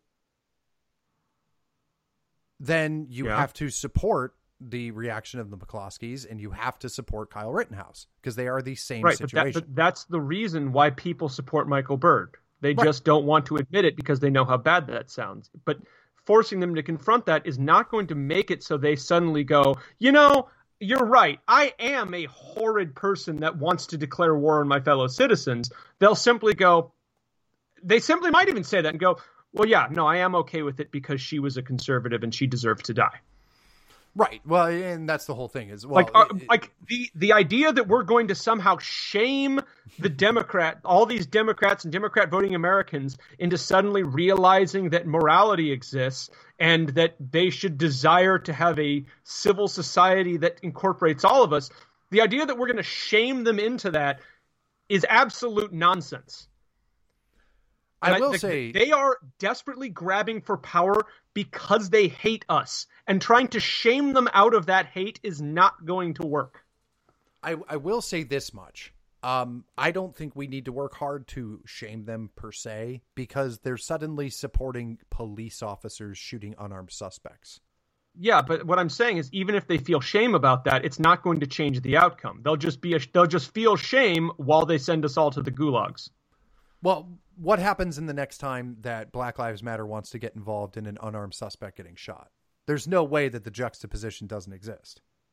I think there's every way that the juxtaposition exists, and I think they're going to ignore the hypocrisy and do what they always do.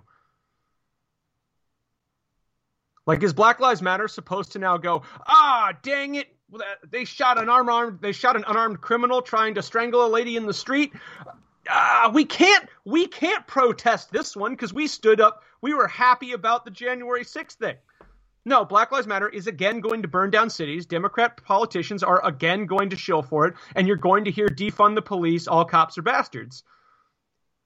With absolutely no self consciousness about what they're doing because the hypocrisy is the point. It's a weapon they deploy against us. It's not something that makes them feel ashamed. It's not something that's going to ever reduce their want and desire to deploy violence against us. The hypocrisy is a weapon to keep us squabbling about the hypocrisy rather than making solid grabs for power. Right. It's the uh, imagine if this were a Republican. Yeah. Um, Yeah, yeah. Well, to be fair, though, imagine if Ashli Babbitt were black. Uh, just going to throw that out there. It's actually, uh, I mean, I will say, Lieutenant Lieutenant Byrd is very lucky that Ashli Babbitt wasn't black because if she was, he'd be in jail. I disagree. I think if if if she was, she would still be a conservative. And you you've seen how they treat black people on the conservative side. Well, that's true. She would be an Aunt Jemima getting shot by a righteous good guy black. Aunt Jemima. Well, know. you Would do you think NBC? Here's here's a question. Do you think NBC would have given Lieutenant Byrd this exclusive if he were white?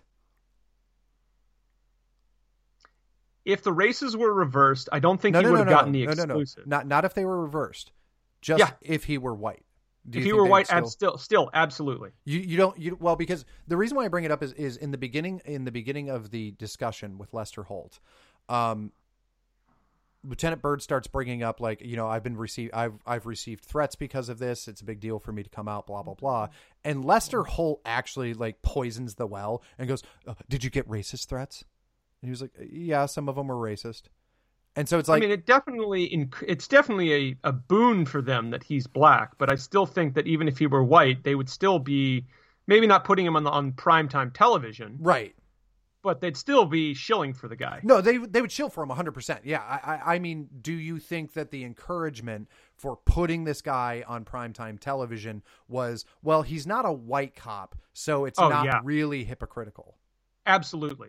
Yeah. I, I, think well, I think it's not so much that it's not hypocritical, but that oh, he we can also play the race angle here even better. Let's get him on TV. This is really going to work well for us. This is really going to this is really going to be such a satisfying thing to watch for all of our allies because they are going to get because we can play the race angle. We can they, we just killed one of the we just killed one of our enemies, and we can play the race angle on it. Slam dunk. Yeah, it's definitely um, it's a it's a strange tactic to take in the sense that it's well, let's just be honest about it. Um, you have a police officer that shot a woman, and that's taken differently. As much as people want to pretend it's not, it absolutely is. If this were some guy, um, it would be a very, it would be a very different. You know, people people would kind of ignore it, uh, in the sense that it's just pe- people react differently to, you know, a man getting killed and a woman getting killed. Um, it is very strange that the left would hang their hat on this as much as they are. Because I believe that this is going to resonate strangely for like the media being hypocrites absolutely. The you know the democrat activists being hypocrites absolutely. I, uh-huh. I, think that this is going to ring very strange for a lot of americans that they think that the that the left and the media think that they're going to be trying to balkanize with this. I think that there are a lot of, let's just say, that the popular demographic du jour right now.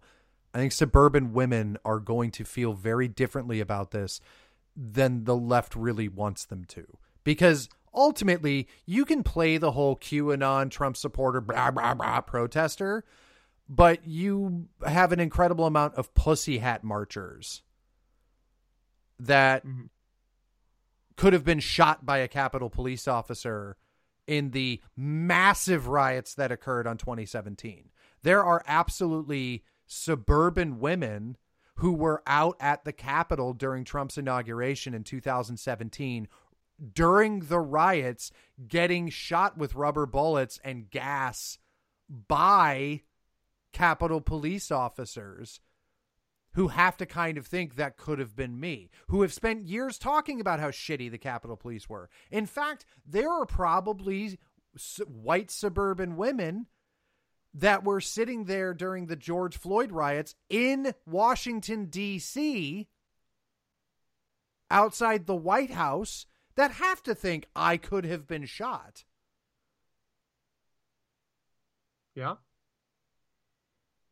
Because at that time, I mean, I don't think that people are going to have that have as clear of a thought process as well. They won't shoot me because I'm on the right side of things, because they're they're literally just coming months out of all cops are bastards and their you know violence of the evil regime. I don't know. Like I, I get I, I, get what you're saying. I'm not trying to negate what you're saying. Mm-hmm. It is just very incredible to me to think that especially all of those people protesting on the ground, aren't going to feel abandoned in some form or fashion by the political elite that is suddenly celebrating cops. That's very true. I don't disagree. I think it is very jarring. My question is, what impact do you think it's going to have long term? Are are these people going to stop voting for Democrats, or or what's the um, like what ramification do you think we're going to see? Well, this is this is kind of an interesting. It's a good question because this is kind of an interesting like thought uh, thing that I've noticed is, for example, I brought this up to you last night on our on our show prep call. Um, there was absolutely a black guy who got shot by cops in like the DC area, like just the other day. And mm-hmm. as far as any of the news reporting that I saw, he was like asleep in his car and you can't quite make out the like body cam footage. And mm-hmm it seemed that he was unarmed. Now, I, like I said, I don't like getting into any of these officer involved shootings because they're always BS. But what I'm not seeing here is it doesn't matter, right? The facts don't matter. A as far as I know, I believe it was a black man shot by a white cop, but it, mm-hmm. a, a, cop shot a, a supposedly unarmed suspect, and it seems, you know, that there's questionable reason at, for him doing it because he was not being shot at himself. The mm-hmm. point is, where is Black Lives Matter? And so understand this. These incidents didn't stop happening. They've decreased right. considerably over many years, but these didn't stop happening. So what you're going to have is you have these communities that see a black man shot by police and then they don't have Black Lives Matter showing up anymore. They don't have Jesse Jackson flying in on his private jet or Al Sharpton coming in. And at a certain yeah. point, that abandonment is going to have to have an effect. There's no way that you aren't going to start seeing absolute rage from these primarily not just from the communities, but how's Black Lives Matter going to continue to make their millions of dollars when the Democrat Party absolutely does not want them marching? Because well, that much so is think, obvious. I think one of the things to point out here is that I don't like you said you're not going to see it's going to be rage from these communities. I don't think anyone in these communities ever has been really that outraged by any police shooting. Ever. Well, I mean, rage in their community. Oh, Michael from... Brown got Michael Brown, the criminal, got shot in the face.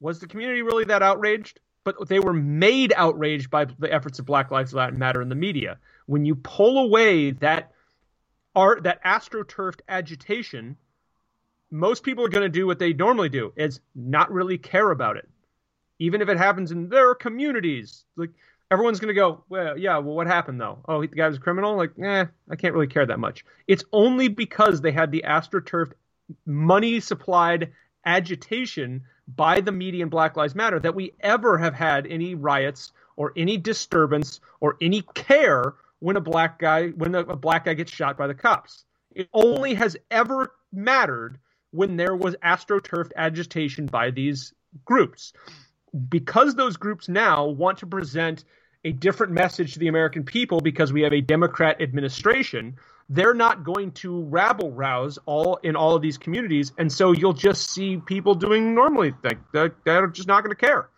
Now, people might notice that this and say, "Wait, a guy was shot by the cops, and we're not making a big deal out of it. What the hell?"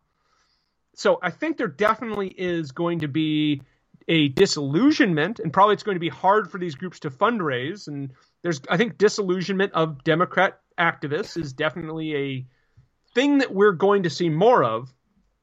But as far as local communities being outraged that no one's taking these things seriously, I don't think they've ever been outraged about it. So I don't know why they'd start now. Okay, you you okay? So yeah, your your application for it was, you know, if it wasn't splashed all over you know the front page and if it wasn't uh you know constantly dripped into everyone's you know consciousness that you have to be outraged by this yeah um okay and, yeah so that does make some sense or that does make sense um what what i'm interested in is how is black lives matter going to make their millions when they're not they're ba- basically to be completely honest they're not allowed to uh, yeah, I don't think they're going to. And I wonder how that's going to go because they want to. I mean, they have all those houses yeah. they want to buy. Yep. And you're not seeing police reform bill. You know, you're not seeing any of the reform that was supposed to happen, right? So Mm-hmm. it, it, it's it's a very it's a very in, it's a very interesting situation. Now, similarly, um, to just bring up the hilarity of the media and all these other things, uh, because we're heading into the last ten minutes of the program, I I don't want to miss uh, discussing the lieutenant colonel that uh, the fa- the fastest decision ever made by the Pentagon in recent months uh, seems to have been to fire a Marine lieutenant colonel who spoke out about the ineptitude of leadership when it comes to Afghanistan. Yep. Now, I'm fascinated by this because, like, first of all, he even admitted, like, I am going to get in trouble for this. And he is Yeah. right. He is right. And, like, you're not supposed to do that. Now, granted, over the last four years, those norms seem to have gone out the window Yeah.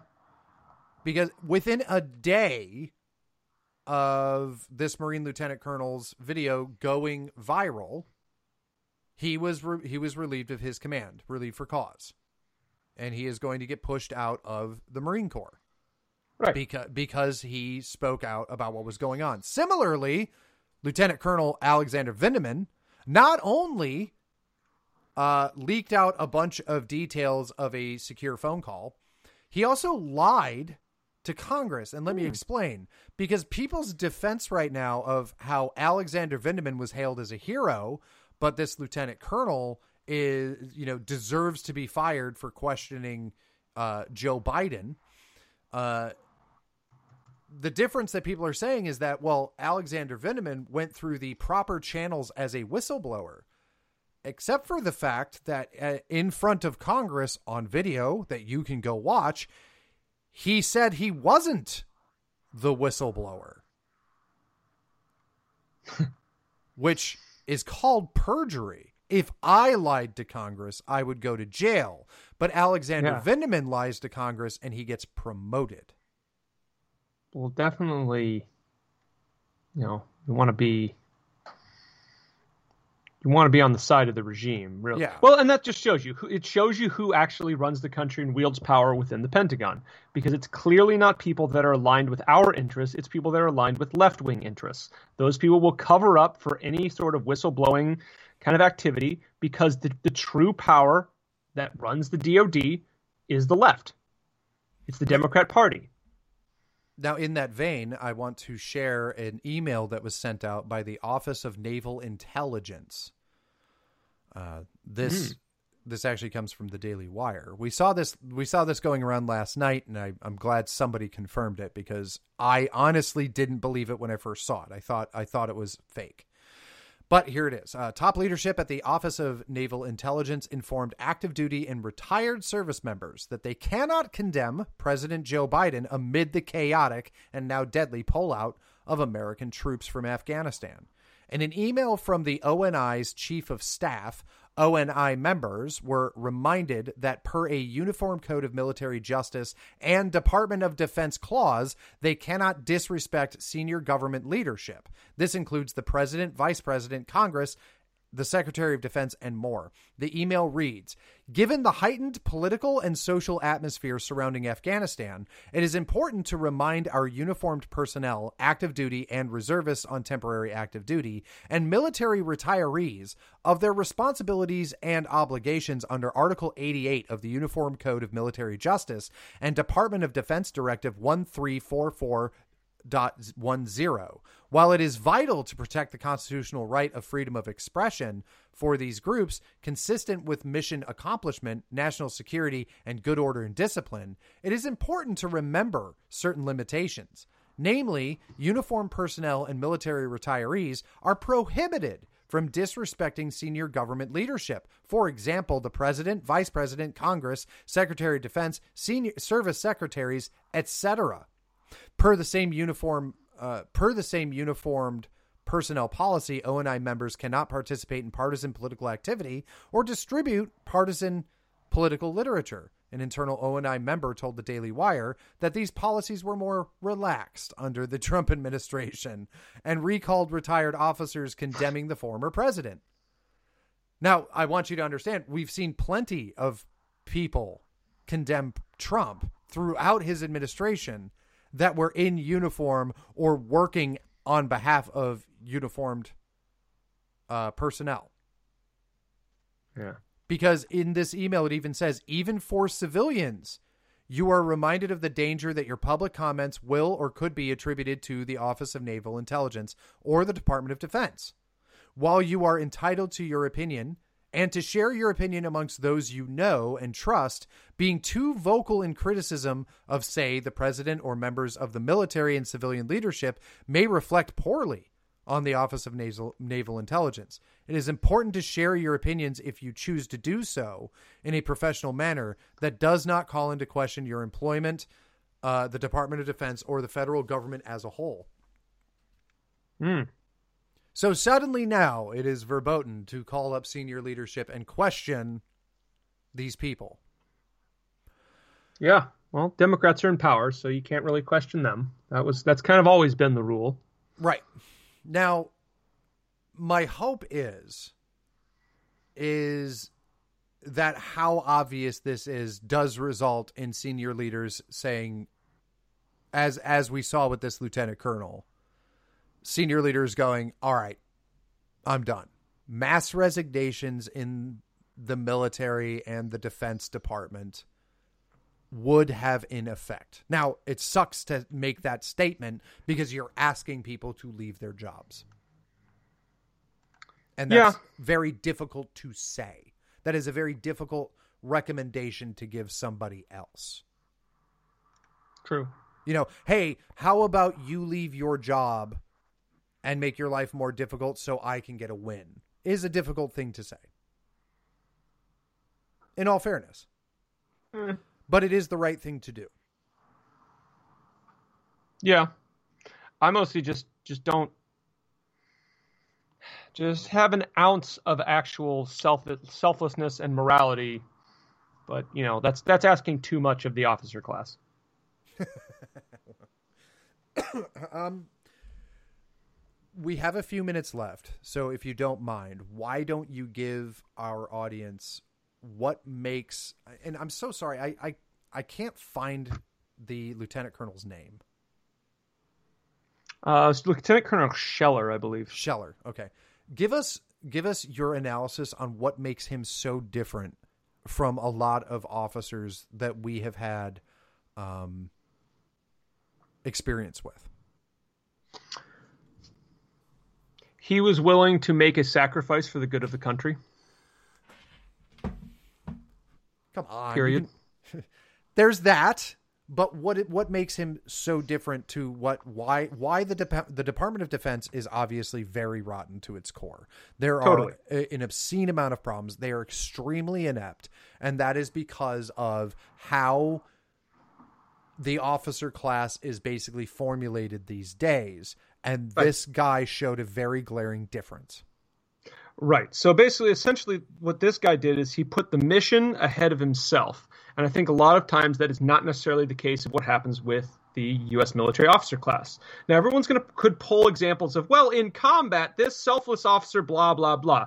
The problem is when we make the distinction between combat and non-combat actions, there should not be a distinction there. Sure, in combat, this officer was was exemplary, but when they returned home, they were just as selfish and career oriented as everyone else to do things such as this would be my question to most military officers. Would you t- take an action that was better, good for the United States, that was good for the United States if it meant your career? Would you stand up for the Constitution if it meant losing your career? Would you stand up for what's right and moral if it meant losing your career? And I think the vast majority of U.S. military officers will basically ha- would answer no to that say no I, I think the vast majority of military officers whether they say it or not whether they believe it or not, their actions speak louder than their words. And the vast majority of military officers prioritize maintaining their career and getting their retirement over doing things that are beneficial to the United States or standing against things that are counter to the United States Constitution or the or the future of America. That and it's not things that happen on the battlefield. In combat, there are plenty of examples of good officers doing good things. But what about in the Pentagon? What about in command positions? What about in garrison back home? The trait is when there is not something glaring, if officers are not going to suffer some sort of glaring criticism like cowardice under fire, they are willing to be as cowardly and self serving as possible. This guy represents a break from that tradition of the U.S. military officer class because he is essentially saying, I am going to completely throw away my career and the retirement I have spent 17 years working for because this I need to criticize the the decisions of people uh, higher up the chain of command. Officers do not cr- properly criticize the people higher than them in the chain of command because they're more interested in maintaining their job than doing what's right. You have That's what I have to say on it. You have to Yeah. be and, and yeah, this will this will be basically kind of the, the the final out on it. To be successful as a military officer, especially when you head into what they call like the flag ratings, you know, the the, Yeah. the real big leadership positions, you have to be a yes man. A team player. Yeah. It- like it's just like if you think it's different from corporate America, you couldn't be more wrong. The Yeah. insidiousness of corporate America has influenced the United States military, and part of that reason is because they come from the same place. And so now you have to be a yes man, or you're never going to make it. You'll never make it as a colonel unless you're an ass kissy yes man who plays politics. But that's Yeah. going to have to be it for the show. And so we will definitely see you guys next week. Be sure to tune in. It's from noon to 2 every single Sunday. And go to subscribestar.com forward slash wrong think radio if you want to help support our program. I'm Aaron from the East Coast. I'm Alan from the West Coast. And this is Wrong Think Radio.